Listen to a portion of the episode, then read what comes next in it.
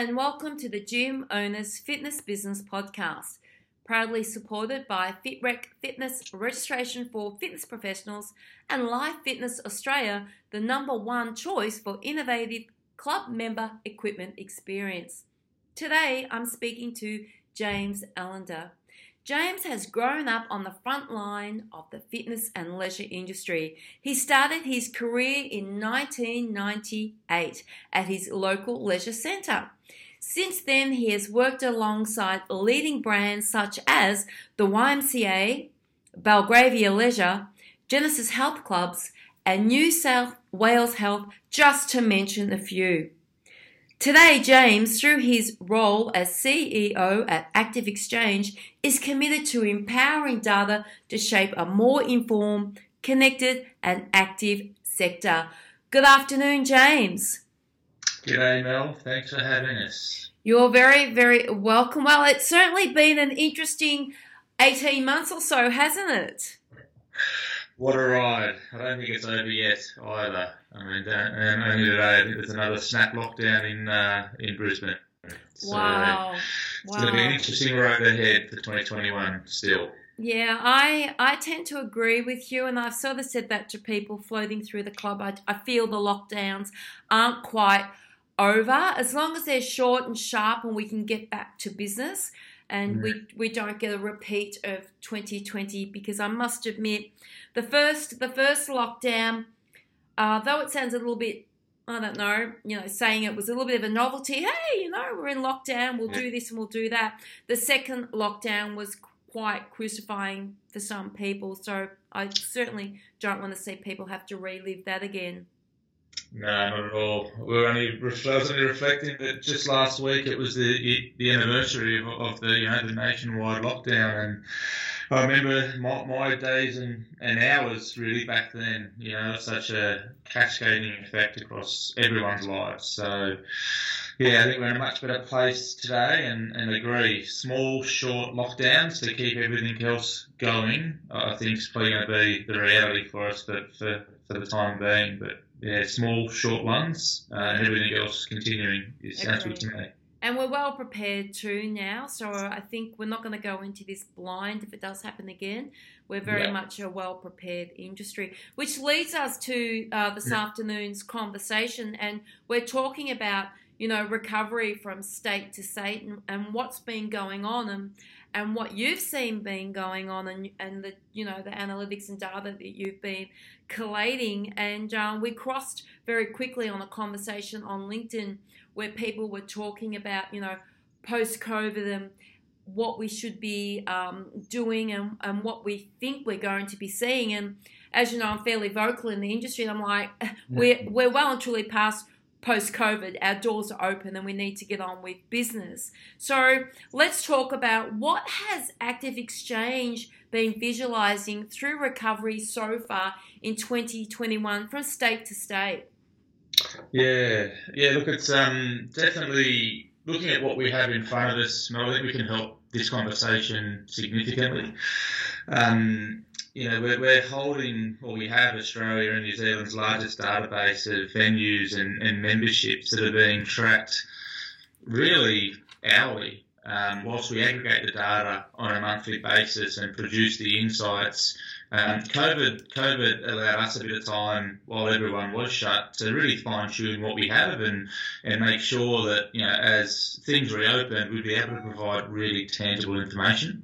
So, you know, what we're seeing with what we track, uh, and this is, you know, across all the states and territories and, you know, membership, group fitness, um, everything return rates are sitting now at about 70%. So 69% of members pre-COVID are back. Um, so that, that, still leaves a, a, gap of 31%. Now that's obviously a national average, and if you break that down state by state, it's different. You know, Western Australia is is nearly up to 100 120%. Uh, you know, return rate of membership, so wow. you know, growing uh, in, in, addition to the members coming back. Um, that's tailed off a bit in Feb, like a typical trend that we would normally see. um, with, with growth and, and seasonality around it. And obviously, at the other end of the scale is Victoria, where you know they've only just started to come back to levels above 50% of members returning. So that's the first sort of insight that we're, we're generating is members returning and members not returning to their clubs. Uh, and, and that, that average as a starting point shows there's still a lot of work to do across the states so, James, let me ask you then. So, we've got WA like 120% returning and, and growing.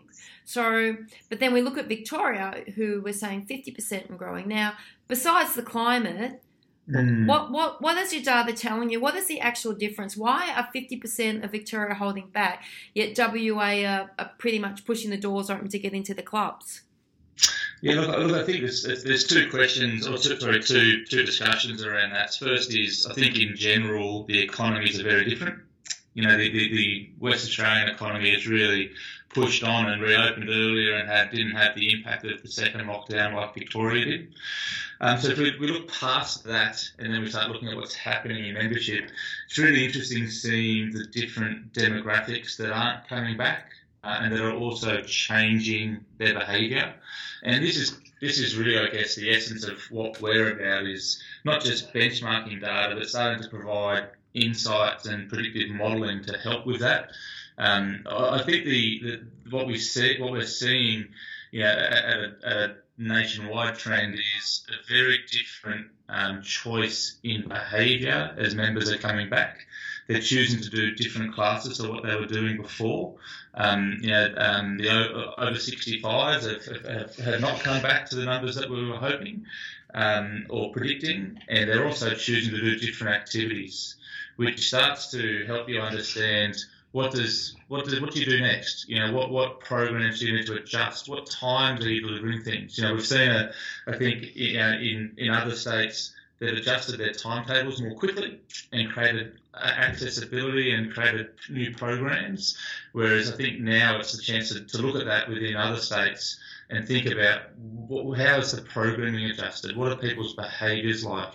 You know, um, in, in, New South Wales, uh, there's some businesses that have just made the decision not to come back until September this year. So that means that whole workforce can do 7, 8 a.m. classes or middle of the day classes or early afternoon classes. And it's just that whole shift in seeing the customer, uh, I think, is what we're seeing happen quicker in other parts of the country. See, I never ever thought about those that haven't returned to the workplace. You just mm-hmm. sort of assume because we're all open, everybody's back at work. Um, mm-hmm. So when you talk about those those businesses or those sectors that aren't opening till September. Who are those businesses? Um, yeah, so I think uh, the finance sector. A lot is is has re- reshifted. You know, the banking um, industry. Um, a lot of those industries have sort of made the decision that it's not necessary to be in the office five days a week anymore, and they can be um, deliver their services differently. Um, you know, on, on, to take that a step further, I think Westpac only last week announced that it's closing down. I forget the number of branches, but it was a significant number where they're readjusting how they do business. So whilst everyone's back to work or the you know roles are opening, it's not how people use our facilities is changing dramatically, and the kind of insights that we're able to track sort of starts to highlight that. It starts to look at you know which age group by age group, gender by gender, what are they doing, what aren't they doing, when are they doing it, and the and the businesses that are really getting on the front foot and adjusting how they deliver their services are, are reaping the benefits. Yeah, so I did a I did a survey, James, um, in my club, and I only really did it with our group fitness sector. And mm-hmm. so I threw the survey out there and I sort of said to them, uh, what times, you know, do you want to come to class? What classes do you want? Blah, blah, blah, blah. And I gave them, you know, well-being choices and that sort of thing. And it was really interesting where two or three years ago, they would have been, oh, please, you know, put a five o'clock class on, you know, for 30 minutes, which we've always done. But now they're asking for classes at four o'clock, 4.30 in the afternoon that only go for mm. 20 or 30 minutes. And can you put well, uh, well-being classes on at two o'clock in the afternoon? And it's almost like they're creating their own agenda, their own timetable. And things like I can remember when seven o'clock of the night time was a really popular choice for people who got off the train coming in from Melbourne. And it's almost like now, no, we don't want to come at seven o'clock at night. It's the middle of the night. Yeah, and absolutely. So, and our numbers are showing that. You know, looking at the 6 to 7 and 8 p.m. time slots at being at 20% of capacity what they used yeah. to, but the, but the 9, 10, 11, and 12s at 200%. Yeah, I I agree with that. And I'm sitting down actually this week doing our winter timetable, and I'm looking at the numbers, you know, of people coming through the door since we've reopened, and I'm sort of going, geez, you know, these 4.30 and 5 o'clock ones that I was putting on to see what was going to happen, they're staying on the timetable. And the amount of people, the amount of people that have asked us to run back to back 20 minute classes and 30 minute classes has been phenomenal.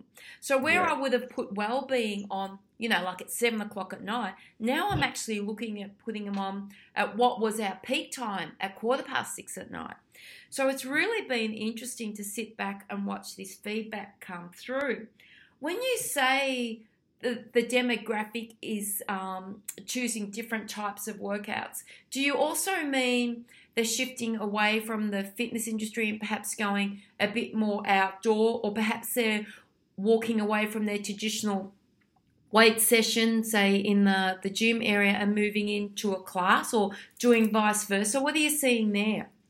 Yeah, so, so what we're seeing is particularly in the you know the over 30s and over 60s a change in the type of program they do.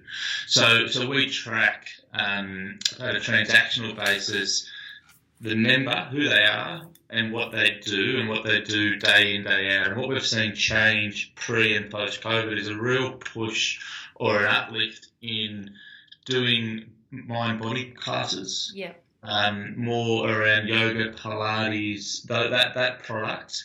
You know, in comparison to a typical maybe dance aerobics program or a high intensity program, and shifting more around that, that well-being aspect, and that's just what the data's showing us. So, you know, we're, we're, we're over 65s, I think, of you know, there's a 15% drop in, you know, well, not high impact, but the dance exercise programs and a 8% increase in Pilates and yoga in those programs.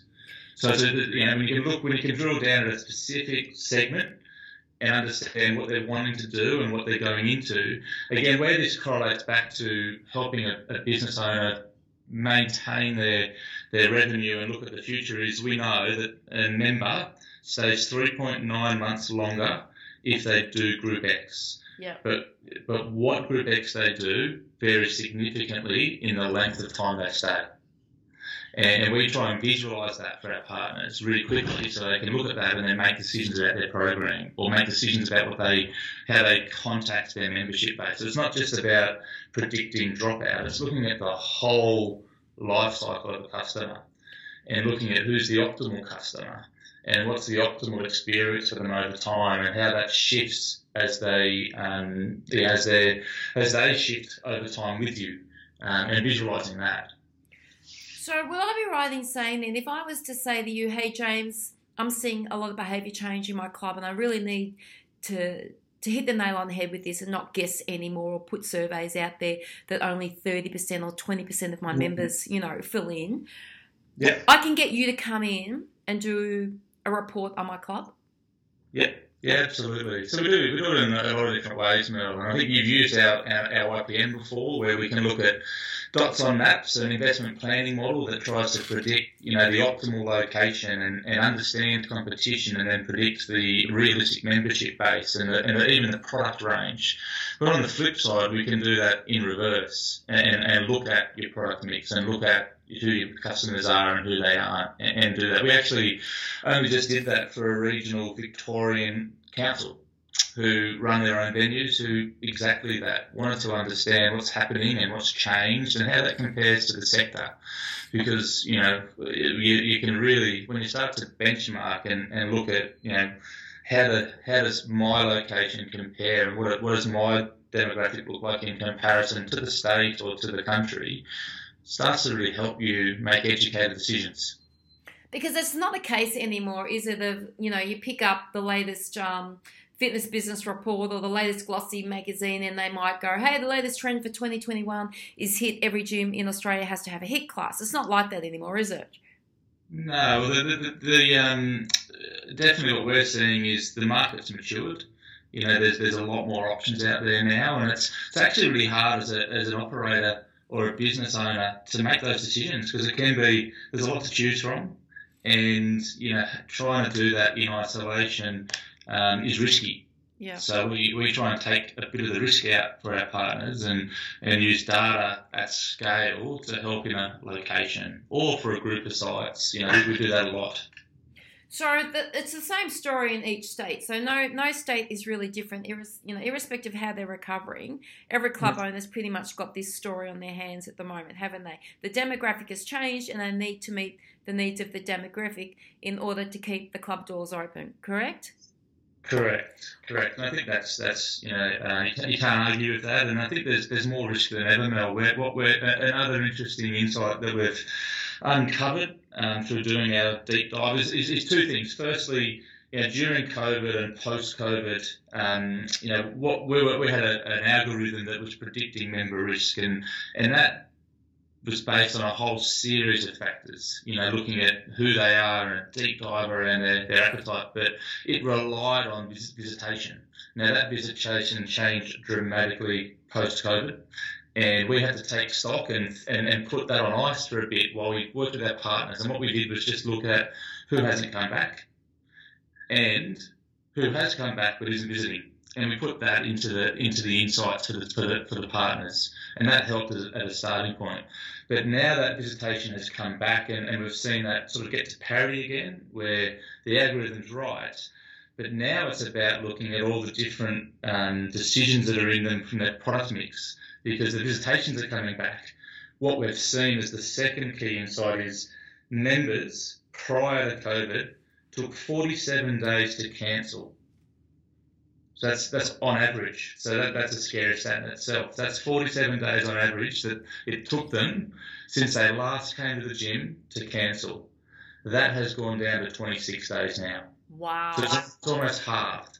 So that just gives you another dramatic effect around decision making, product mix, adjusting programs, products and services you know, there's a lot of risk in all of that. And and we also uh, also are hearing that there's great, you know, we're getting great sales. Uh, I think there's a lot of risk in that as well because what we're seeing is a lot of those are race to the bottom sales where people have been able to be freed up from their contract or change because change can happen easier post COVID but decision making still is, is, is, the thing to be, be conscious of because whilst you might have an influx of people, are they your true customer?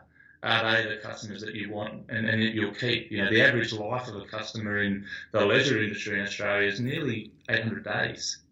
That's a long membership to have in a leisure facility, but that's again that's that's dropping dramatically at the moment because of that decision making and, and the, the people leaving sooner than ever before.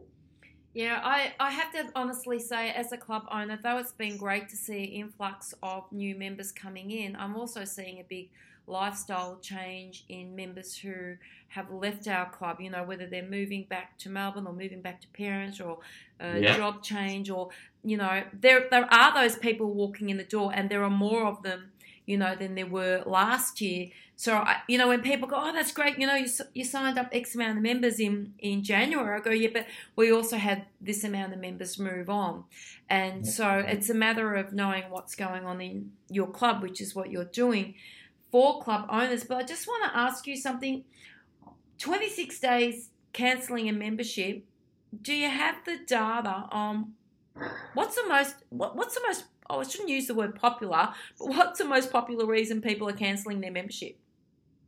Um, it's a great question. It's uh, we, we, don't have the answer on that data today, but it's definitely something that we could do a deep dive on. What what we do know is why what's making people stay.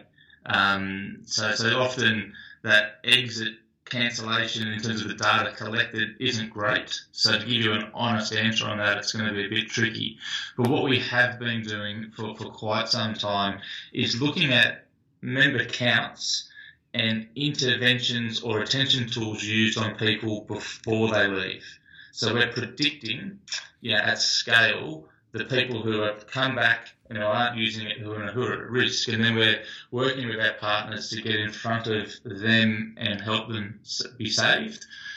Without a doubt, you know, 80% of all retention tools is a face-to-face session with with with, with one of your team getting them back in and getting them buddied up with a professional who can help guide them through their program.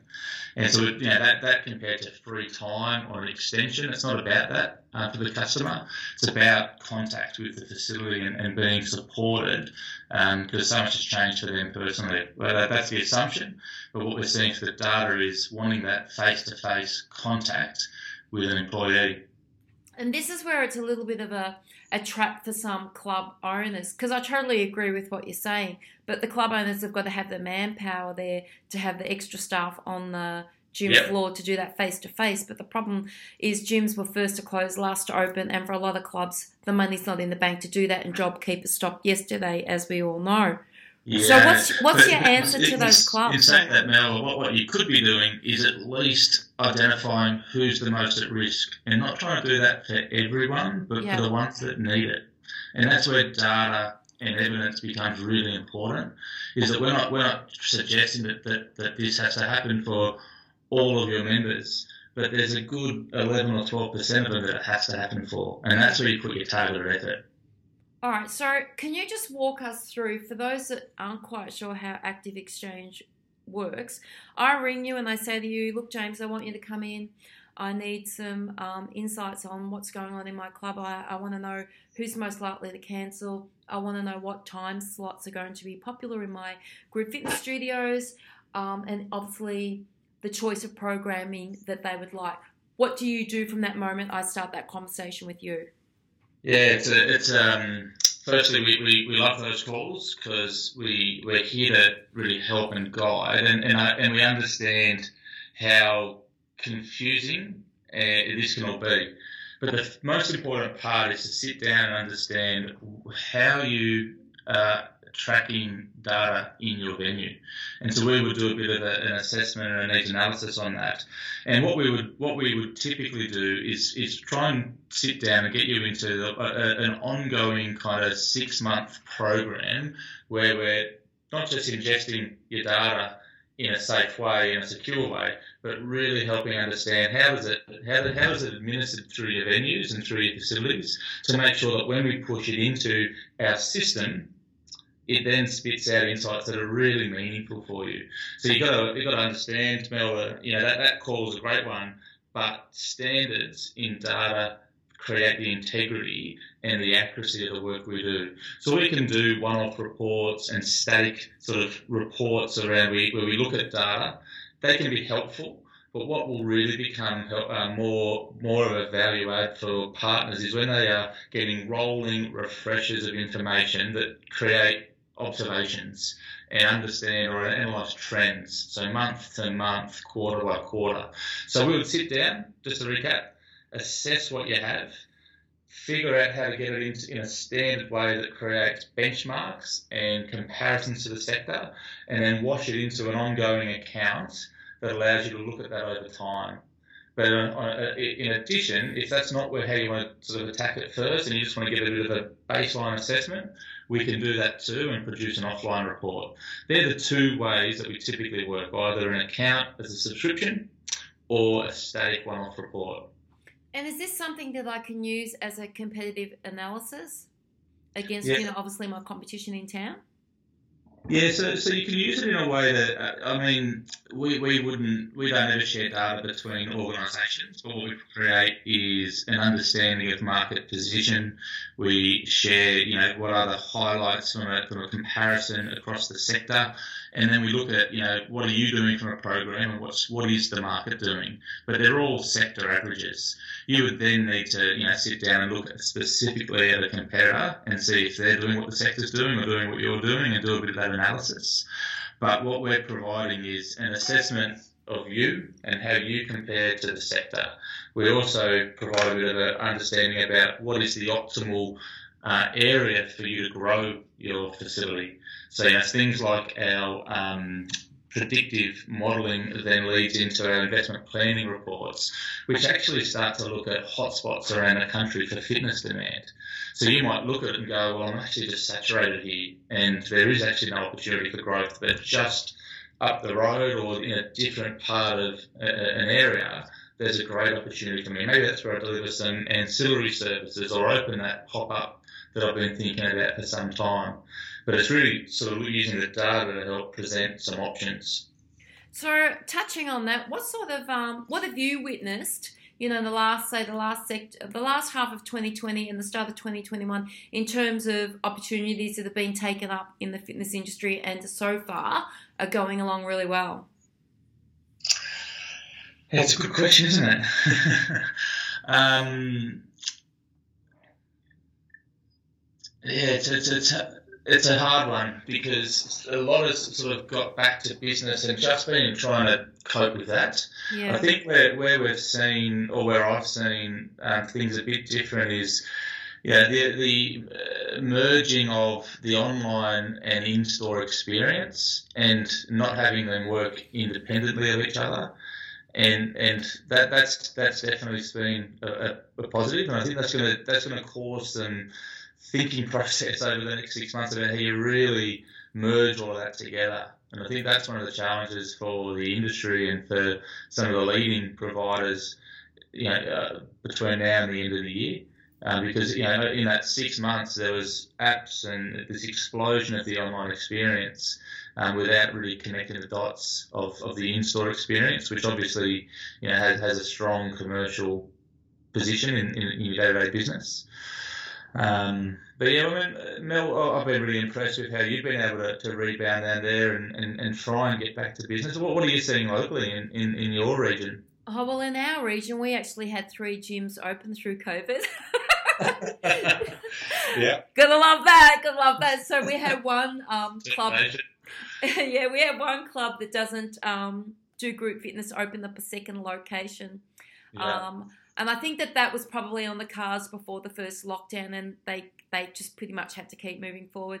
Uh, and then we saw some young people open up uh, a very swish little um, studio, and we've also seen another functional training uh, fitness franchise come to town, and we believe that there's another two brands coming to our town in 2021 outside yeah. of people taking up opportunities like that and i totally get why they're doing that a lot of people lost their their jobs through covid and they feel the only way they're going to be able to control things is by being their own boss for me in the club as a club owner definitely you know the over 50s took longer to come back to the club i yeah. think being one of those people over 50, I think people came back into the group fitness room because people like myself were in there teaching and they felt safe.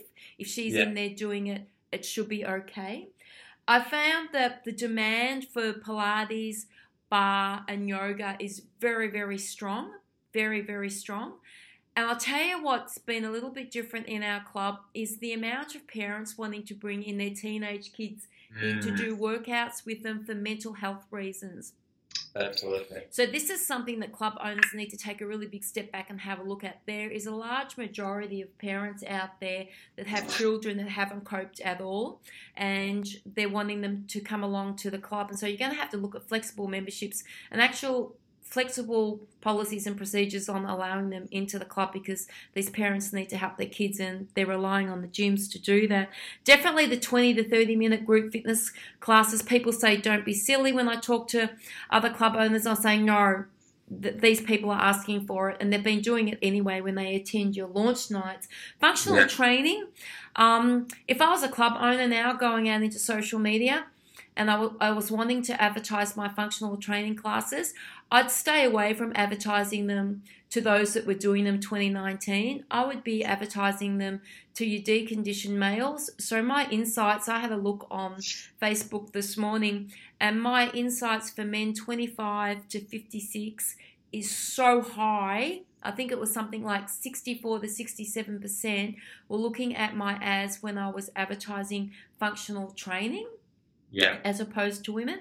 I then put up, you know, a barre or Pilates thing, and then those numbers um, you swap the genders over, and obviously it's the females looking at that. There's a big market of deconditioned men out there that want Mhm. help, and club owners have got to tap into them. The fit people will come to your club anyway, and they will go wherever they want. But there's a Yeah. big market of deconditioned people out there that want to come to clubs. You just got to put the right stuff out there for them.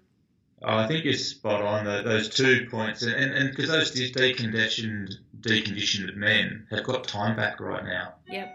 and and, and then they've also got the reality or reminder around mental health. So the last 12 months, it's been all about mental health. It's just how we're going to have to cope and get through this as a community. And I think that that relationship with children is is, is a great example of, you know, by deep diving on your own membership and your location, you know, utilizing things like the Active Exchange, you know, network of not just data around membership. So, you know, the, the whole ecosystem that we've built allows you to understand who is your market, what percentage of that market, you know, is, is likely to use your services, and then how do you adjust the programs for them and look at optimal timetabling, optimal pricing, and all those things because, you know, we- know, um, and it's because we've been tracking things like social value in leisure centres that 50% of the work we do through membership yeah, tackles mental health. Yeah, yeah, I, I yeah, I I agree with that, and you know it's really funny because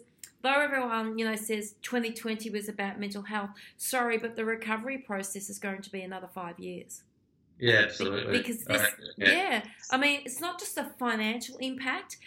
You know, we've got a generation of young people coming through that this has mentally scarred, and it's going to be it's going to be a part of their their their you know their genetics for the next 10 15 20 years it's going to be part of how they raise their family and um, how they tackle issues later on in life. There there are people out there going to carry the covid um, you know luggage with them for for a long long time. And so we Yeah. need to be constantly reminding ourselves of that. As i said to you before james the young fit people they're going to go wherever they want. I've always you know it took me a long time to understand that market. And what I know about my own club is I feel that our club is a starting point for a lot of people. They come to our club because they're unfit or, you know, marriage breakdown or whatever the issue may be.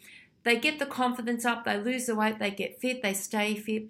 And it's okay for them to leave us and go, you know, maybe to um, Body Fit or to F45. It's okay for them to do that. That's their stepping stone with their confidence. Um, and a lot of the time they come back, and a lot of the time they don't. But then another group come through our club and start their journey with us, and some stay forever. We've had people that have been with us for 17 years, and then there's that you know small percentage of people that then move on. But we're part of the process of helping them improve their lives. And I think once you know you what your business is about, then you can make great choices. But obviously, a lot of people would benefit highly by getting, you know, the active exchange people through to help them really understand their business. Well, I think all that, as I was listening to you, Mel, I just, just you know, I reminded myself that you know the, the opportunity here with the values that have shifted in Australia is that you know prior to COVID, and it's probably still very much similar numbers, but you know, twenty percent of adults had a membership at a, at a facility. Well, the opportunity now is to get that to 30, 35 percent over a couple of years ahead, and really, you know, not accept the norm and to really understand who is your market, who are the who's not your market, and how do you diversify to, to grow that share of what, what's a member in Australia. Because that to me is the the opportunity here is to is to take stock and, and, and sit back and, and develop new things, new products and services to, to get you know more than one in five Australians as a member of a, of a facility. So, so true. Now we are coming. I mean, I could talk for quite a long time on this, as we all know. but anyway, we are we are coming to the end of the podcast. But I'll just ask you a couple of quick questions, James. Obviously, we're all hanging out for a person to person fitness business event, aren't we all? So, can you just tell our listeners where will Active Exchange be popping up in 2021? What events are you hoping to be at? Oh, look, aren't we looking forward to a few of those? Yeah, absolutely. Um, yeah, uh, definitely. Um, yeah, we're, we're, we're in and around different events. But for the fitness um, business sort of network, we'll definitely be at Filex at the end of the year. We're definitely uh, looking at um, a couple of those those similar events. Be a few of them that are all coming up around October, November at the end of the year. Um, and we'll be going along to, to be a, not, not a delivery vehicle at um, the Fitness Summit, but we'll definitely be there in attendance. The Fitness and Technology Summit in June, um, and then we're at a series of other events such as the National Sports Convention in Melbourne, um, the Parks and Leisure Australia Conference, because obviously um, Active Exchange doesn't just work in fitness and sport and, and leisure. We work across sport and um, recreation and all those other vehicles. So we've got a pretty busy conference agenda. Um, but we're we're yeah trying to trying to spread ourselves um, efficiently this year.